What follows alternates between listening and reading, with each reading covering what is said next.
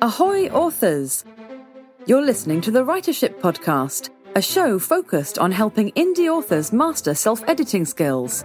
So come aboard and get ready to find the treasure in your manuscript with hosts Leslie Watts and Clark Chamberlain. Welcome to episode 111 of the Writership Podcast. Today we're talking about omniscient point of view. I'm Leslie Watts, here with Clark Chamberlain from the Book Editor Show. To learn more about the podcast, visit writership.com slash podcast. As you know, the Writership Podcast is brought to you by Jim Kukral and Author Marketing Club. Jim has just launched a new business for nonfiction authors called Business Around a Book. So if you're a nonfiction author, visit www.businessaroundabook.com and let Jim help you turn your nonfiction book into a profitable, life changing business. That's businessaroundabook.com. Hey, Clark. Hey, how's it going, Leslie? It's going. It's going. You're having a little bit of a, a black rain cloud. A little weather happening by the Uh-huh. name of Harvey. Uh, but we are we're not in the we're getting a lot of rain and a little wind, but not in the thick of it. So I hope everyone who is by the time this goes out is safe and uh, and has weathered the storm okay. Yes. I know that uh, there have been some accidents already and things that happen. These are not fun, but uh, and so I don't want to make light of the situation. But when I first saw someone talking about Harvey, because I I don't pay a lot of attention to the news, like I really try to stay away from it. And so on Facebook, someone was saying about Harvey, and I was like, "You mean the rabbit?" so yeah. Yeah, my daughter has a friend whose name is Harvey, and so we've uh, been very excited that our friend Harvey has turned into a hurricane and that. But yes, as you say, it's. Uh, I hope everybody's. Yeah, not to make light of it, but it was kind of. It's funny that they name the storms like that. yeah. Um, It's kind of funny. But so, how are things going up in your neck of the woods? You got to see the eclipse. Yes, I was in the totality of the eclipse, which was just amazing. If you've never seen um, a full, total solar eclipse, if you have the opportunity, you got to do it. Like it's just the, the pictures, the videos, they don't, they can't even come close to doing it justice with the feeling of it and like what it actually looks like to the naked human eye and everything in between. It was amazing. Um, one of the really funny things was is that uh, um, NASA uh, set up headquarters here to monitor the eclipse, and so they were telling the community like there's going to be, you know, like maybe even as many as a million people are going to be here. Definitely going to be a half million for sure. And so businesses and everyone was just like totally getting prepared and ready. And like once Friday rolled around, the town was just dead because no one was going out because everyone was so afraid of all these millions of people showing up that they didn't want to deal with the driving. And like hardly anyone showed up. I mean, there was people from out of town that did show up, but probably more like thirty thousand. And and so like the all the locals kind of just didn't do anything on that weekend. It was pretty funny. So, but uh, pretty awesome experience. And um, just uh, as an update, um, things are going a lot better in life for me right now. Like things have um, kind of feel like I've turned that corner. Um, having the normal day again, which is really awesome, and just things are going good that way, which I'm really excited about. Ah, that's fantastic. I'm so happy.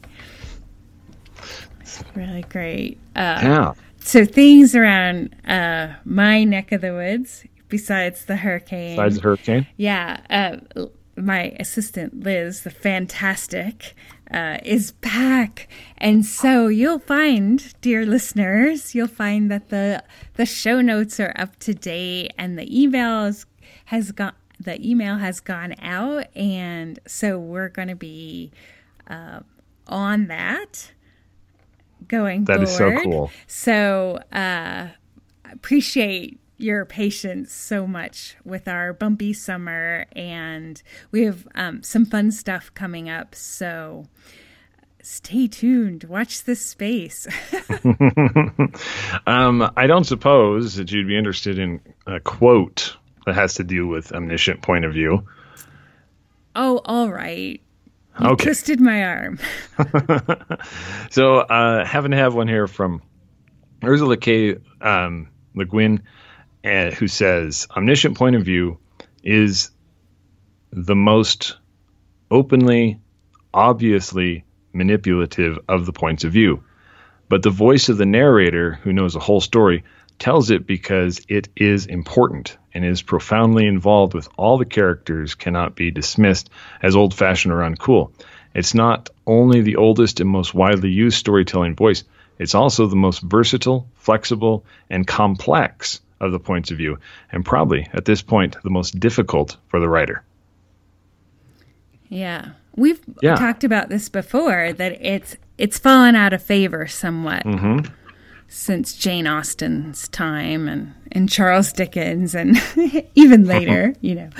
But it's a fantastic tool to have in your in your toolbox for for writing. Because it really is. Know, I've mentioned it before. I know the pendulum will swing back eventually with this um, storytelling method because, uh, just like in the quote, it's just so there's so much more stuff that you can do with this that you cannot do in any of the others. But that's what makes it difficult because most authors don't see it the right way. They're not seeing a storyteller you know they're just picking a point of view because it's something they like to write in or it's what's popular right now. And um, not being able to see it as an actual character telling a story makes it difficult and kind of lose focus on what you should have in it or what not to have in there. Yeah, yeah. I mean, and really, there are accomplished writers who who talk about how hard this is and that they won't go near it. But uh, but we're gonna kind of throw down the gauntlet a little bit here and uh, encourage you to give it a try because it you can do so much with it and really have fun.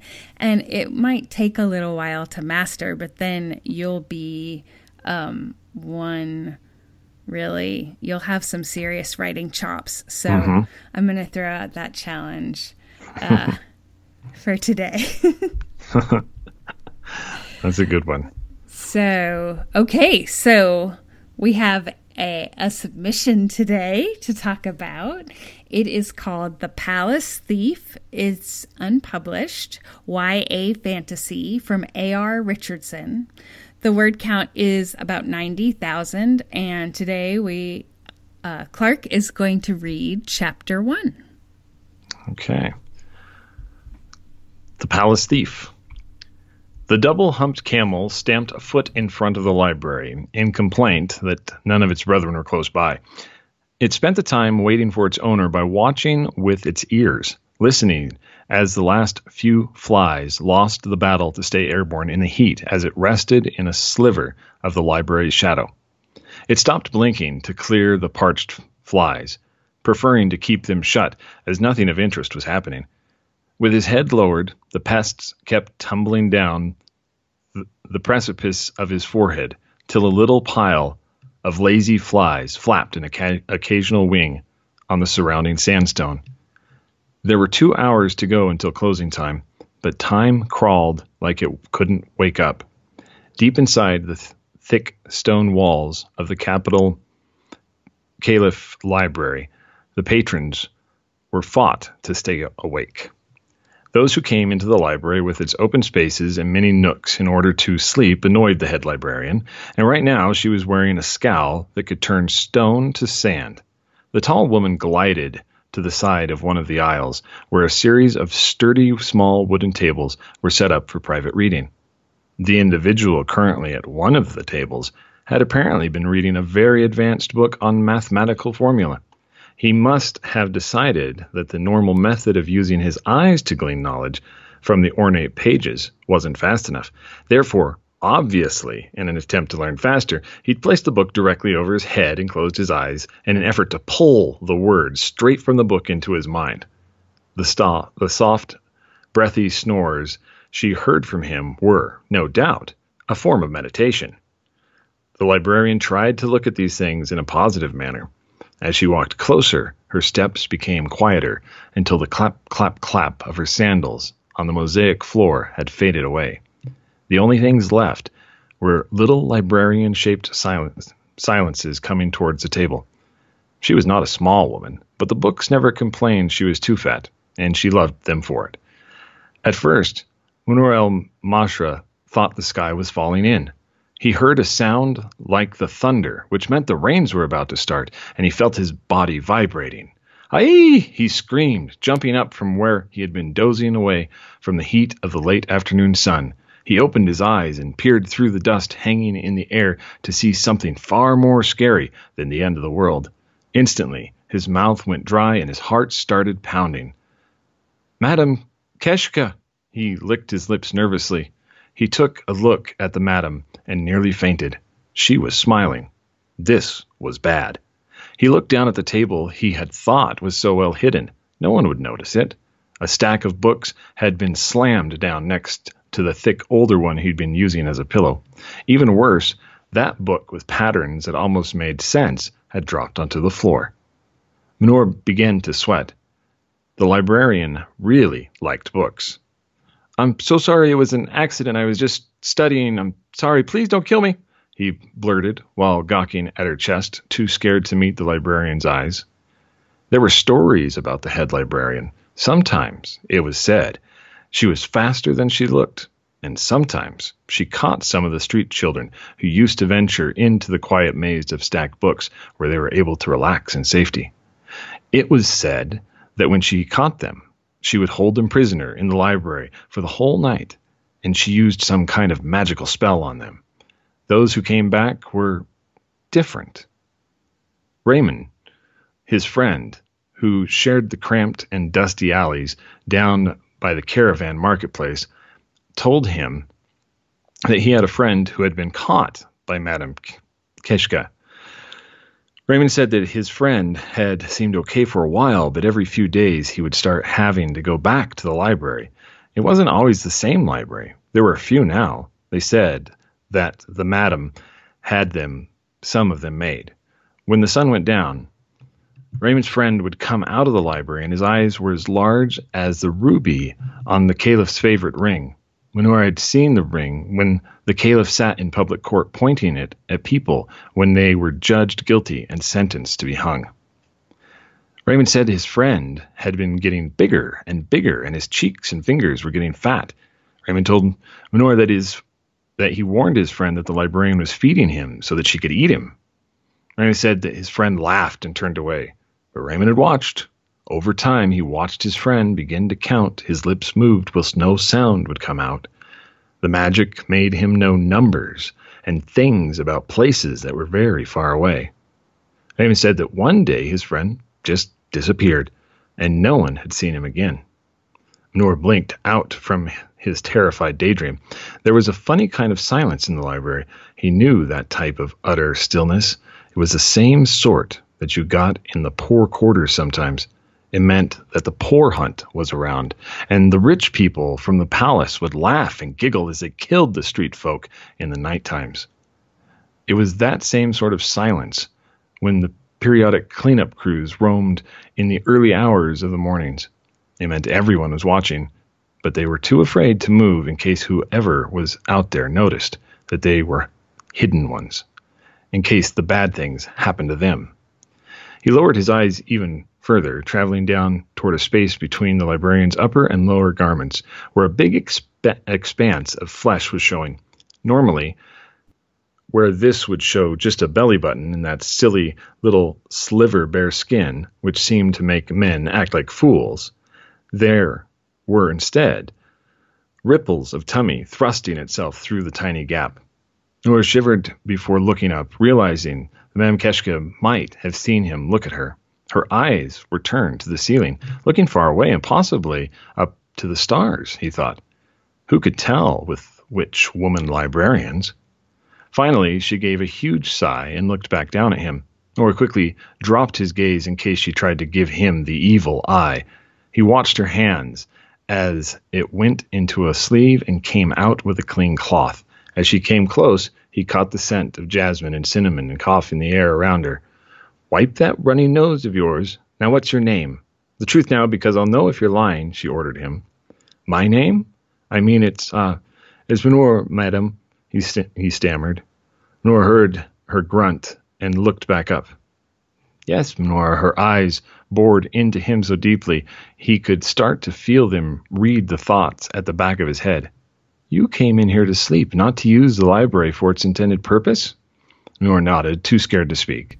Well, since you are capable of telling the truth, I'm going to let you go without turning you into a salamander. This time. Nora swallowed, relieved. But you will have to come back tomorrow and help me tidy up, and anything else I may need you to do. You will come tomorrow evening, one hour before sunset. Do not make me find you. You wouldn't like that, would you? He shook his head from side to side so fast he thought his eyes would switch places. Go, the librarian said. Nora stayed rooted in the spot in fear. Now, she roared, and he shot away for the exit with such speed that he'd left the library before the echoes of the librarian's command had finished bouncing from the vaulted roofs above. Munir scrambled from his from the library like it was nighttime and the poor hunt itself was after him. He emerged back into the familiarity of the streets where he spent his days. He slithered through the bazaar, dodging carts and people with equal ease. Of all the things that had just happened, there was one thought that kept coming back to him, no matter how fast he ran.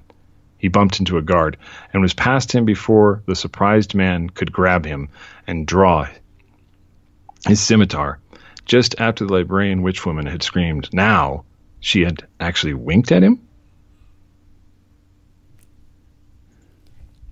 Yeah, she must have. she must have. oh, I was just like, I love this. There, there were stories about the head librarian and mm-hmm. the magic made him know numbers and things about places that were far away. Oh, mm-hmm. those tricky, tricky librarians. Yes.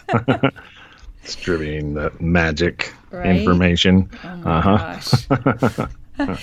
so I really I love this premise of, of the story, which we don't get. We don't get a lot of it in, in here, but I'll just um, give everyone a little little heads up. The librarian um, is working with the first minister and the treasurer of the kingdom, and they have a a deadly game of politics and the the prince wants her expertise and she realizes that someone wants wants the prince dead mm-hmm. and she doesn't want to be a participant a participant in that and so she thinks um, if she can catch the annoying sneaky thief everything will work out okay um, but who knows? Yeah. Uh, so we've got a lot of really cool elements, and I think there's some lovely descriptions in here uh, that are evocative and some fun lines and stuff. So we have humor, uh, but also this sense of the librarian being this kind of scary person, mm-hmm. um, scary and imposing, but if we were to you know if we were to see her we probably would think she was a librarian yeah um, it, for instance you know the, the, fun very small but it has a lot of power mm-hmm. when we talk about the poor hunt and there's this mm-hmm. line that said the, the people from the palace would laugh and giggle as they killed and like laugh and giggle as they killed like that's like such a, an, an amazing little bit of description there that has so much weight to it. And so I like how they, there are several of these throughout the um, chapter that we read, these little tiny things that actually have a ton of weight to them. Yeah. There was another one that I had. Uh, I was like, ooh, oh, that's a, oh, a scowl that could turn stone to sand. Mm-hmm. I just loved that. So we so we have here we have omniscient point yes. of view and and we noted that it's you know, it's tricky to do. And there's some suggestions, certainly, that I would make in this. But I think that it's really great for authors to, you know, to give it a try, to, mm-hmm. to experiment with it. Um, I think that opening with the camel when we don't have, we don't know you know who the camel's owner is or how he relates to what we're going you know what we're finding mm-hmm. out that that that doesn't work for the opening but i like the way that we are able to get into munir's experience as well as what's happening on the outside and also madame Keshka's the librarian her experience and what mm-hmm. she's thinking on the on the inside in a way that I don't think, it, I mean, obviously, it wouldn't be the same if we were doing this in third person or uh, limited or first person. Um, and I wish I had a way to describe it, but it's just more. This environment feels very rich and full, and I feel like we would really miss it if we couldn't see mm-hmm. and know the thoughts as well yeah. as the full picture of what's going on on the outside. Right, like the idea of being able to have the um, point of view, the camera following around and being pointed in different directions, and seeing things and understanding things that uh, that you wouldn't get normally, which is a lot of fun. I mean, how often do we get into the camel's mind in most books? yeah, yeah, and I don't know if I said that this, but I I although I don't think that's the place to start. Mm-mm. Right. Uh, I still think that some of the description in there and being in the camels, mind, I think that's really interesting and would be, you know, could be used to great effect mm-hmm. in another place. Yeah, and um, so one of the things that I really think I kind of alluded to this earlier is like, so any point of view choice, mm-hmm. omniscient included you need to show what is important for the reader at that moment. You know, like is the camel important? Is this stuff like because when you start actually thinking about um, the narrator, you know who who she is, he is. Well, what's the purpose of telling the story? Uh, what do they care about? And when you can start to understand that, it then helps you know what to leave in or put in or leave out and like how much time to spend on particular elements and where to go the, in the next part like because you really are becoming that storyteller and that's a good way to look at it and then you can navigate through this stuff because maybe there is a reason that we need to know about stuff with the camel and what it thinks and you know or that it uh, that something happens in line and having that little bit there or maybe in a couple other spots it turns into a reason why we had to know it mm-hmm. so but but if it's not like it's a it's an easy way when you're editing if you're editing in omniscient is like or any like really ask yourself what does my narrator care about like what does my reader actually need to know yeah yeah and i think as yeah, as you mentioned, that knowing their vantage point in in both time and space, you mm-hmm. know, from where are they telling the story? Is it just moments ago and they're just mm-hmm. kind of, you know, telling us as it, you know, like moments after it's happened, or is it years later? Mm-hmm. Or is it, you know, yeah, so I mean, thinking about all that and being intentional because you have a lot of options, and and so in some ways, and this might be part of the reason why people shy away from it is that you have to be really you have to create the boundaries mm-hmm. for the omniscient narrator whereas if you choose a limited third or first person point of view you have boundaries you know you right. like you have one person or at least one person at a time who is your filter for the story but when you have an omniscient narrator um, whether it's objective you know where all you're getting are the facts or whether it's mm-hmm. really you know, truly omniscient and we're getting in and out of people's minds and that kind of thing, then it's wide open. So you have to make more choices and be more intentional yeah. about those choices. Yeah, and so it is. It's a it's a fun one. It's a difficult one. Like uh, same type of thing. If you're doing any where you're having multiple points of view with anything, you know that that becomes that adds an additional level of difficulty every time you add another character in. Like it's another because you need to pay attention to them. Like you know, if you bring a character in, like are they going to be there just for a scene? Are they going to be there for a long term? Like, um, how are you going to how are you going to move from one character to another? Like exactly like what you're saying, you got to build your own set of rules, which in a lot of ways sounds really awesome and fun. But at the same time, if you haven't done that, like it's a how many times do you and I probably get asked how long should a chapter be? Mm-hmm. Mm-hmm. You know, how, you know, what's the exact rule for this? Like people want to have that, you know, the, and the truth is there's not set rules on a lot of these things. And this is completely open sandbox. Yeah. Uh, yeah. And I like that description. And, and so what you do is, right, you think about what are you trying to accomplish? what does the reader need to know right now? What do I need to withhold or what can I withhold? Mm-hmm. And and you're building your scenes that way like with those questions and other questions as well, but but with those questions in mind and always be thinking about what am I trying to accomplish? What's the purpose of including this, including this now?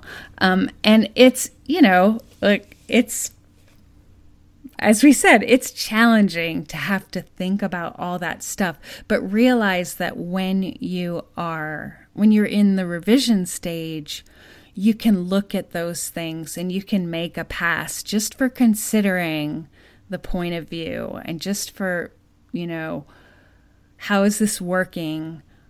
Who you know who is the best person to reveal this detail through and what mm-hmm. you know and when and and all of that. So yeah it's big but you have so much um yeah so much to play with. Yeah. And uh, one of the things uh, I, I, I guess I want to make sure I'm cl- clear on here like when we're talking about thinking of your narrator and like coming up with this kind of backstory you know and understanding who they are and uh, when when when they're telling the story and all this, that's for you. Like unless the narrator actually is a character in the the story, mm-hmm. um, you don't need to share any of that type of stuff. Like that's really to help you do the writing. Um, you could have a you know like again you can choose whatever you want to do with Omni. So you can have a narrator who is really has a strong voice in the whole thing and it's like even maybe even breaking the fourth wall and talking to the the reader. Or maybe it's a very quiet voice it's hardly even there at all. Mm-hmm. and it's just this camera that's following around and you're just getting to see everything. So you have a lot of options.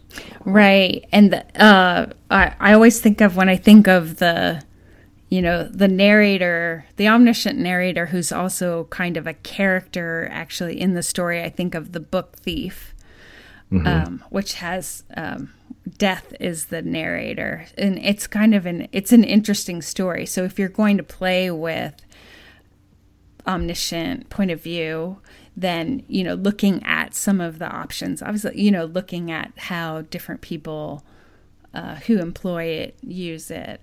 Um, so yeah, and also uh, and also look for stories that are about storytellers. Mm-hmm. Um, like the adventure uh, adventures of Baron Munchausen. Oh yeah, yeah, yeah. Right? Baron von Munchausen, I think. Uh huh. Yep. Yeah, mm-hmm. and like uh, the uh, I remember seeing the movie. It was in the '80s and um, or maybe late '80s. Anyway, but it's a story about a story. Like so, find these types of things because they're going to help you um, learn to tell stories differently. Like even go out if you've got a, a, a local storyteller, like if you've got a um, Renaissance fair nearby, mm-hmm. a lot of times you'll have live in person storytelling. And if you can start to see that, then it can help you come up with these rules on how to tell the story in this omniscient voice.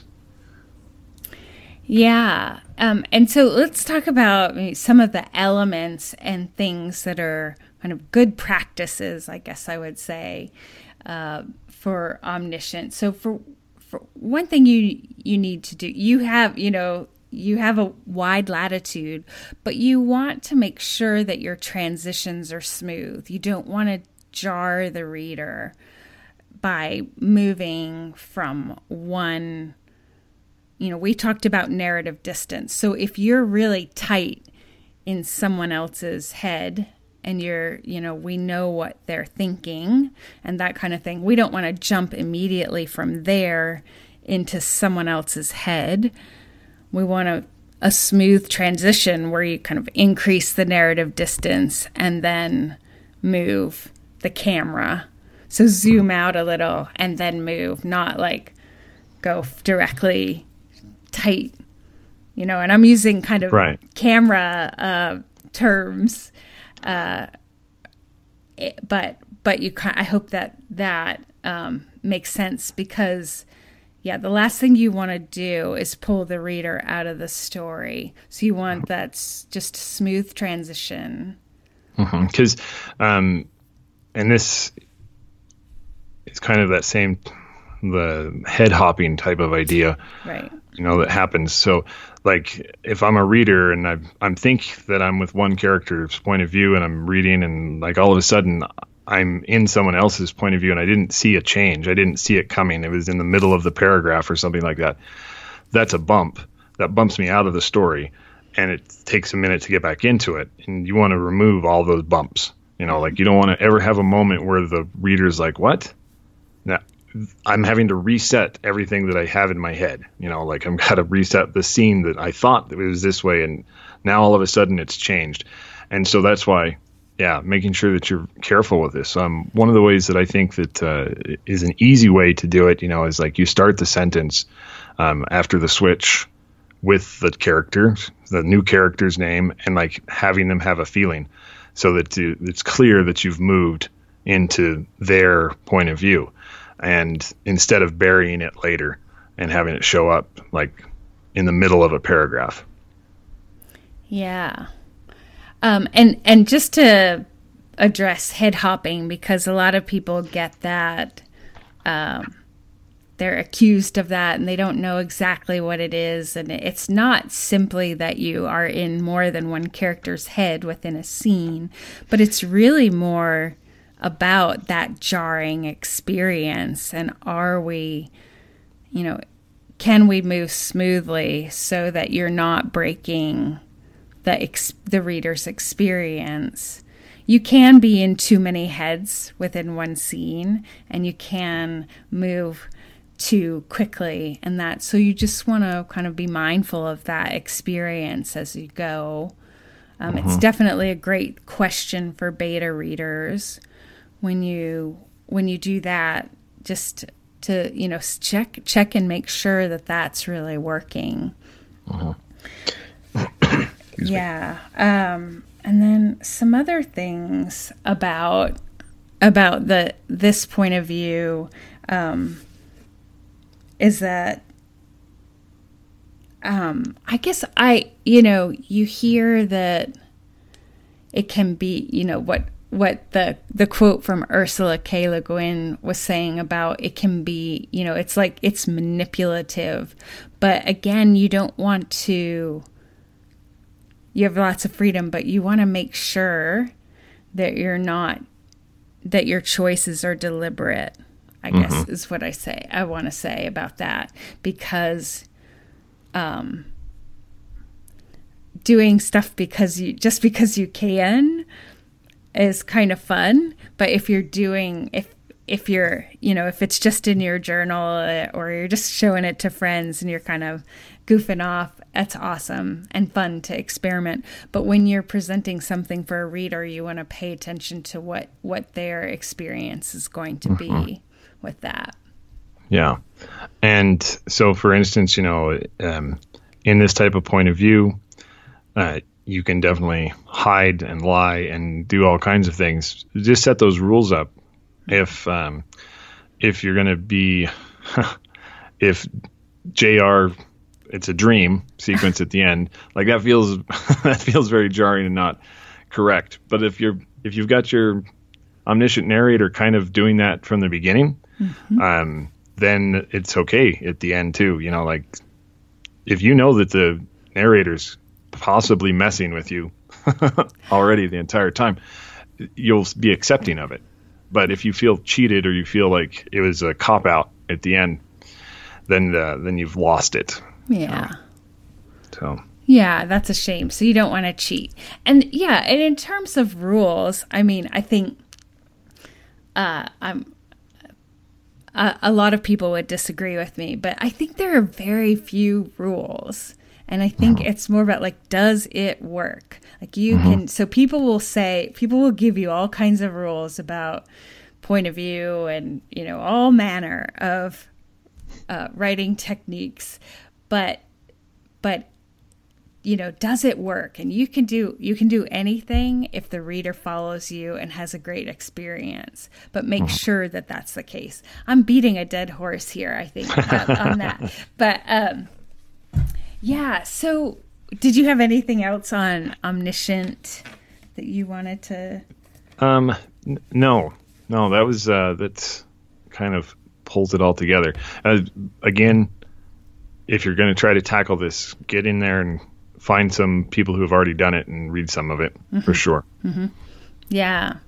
Um, yeah. So there were just a couple of other things that I wanted to mention too is that, um, and I, you know, some, some of this is personal preference and, and I definitely try to be mindful of that when I'm, um, making suggestions, asking questions, and that kind of thing. But I really wanted to see more of the library and the building and the books and the details of the furniture, um, just to have a better sense of kind of where we are, where we are in time, even though it's a fantasy, you know, and speculative story settings don't have to correspond to precise historical periods. We still certainly have fantasy, for example, that loosely corresponds to the medieval period. We have mm-hmm. steampunk that loosely, or no, not loosely,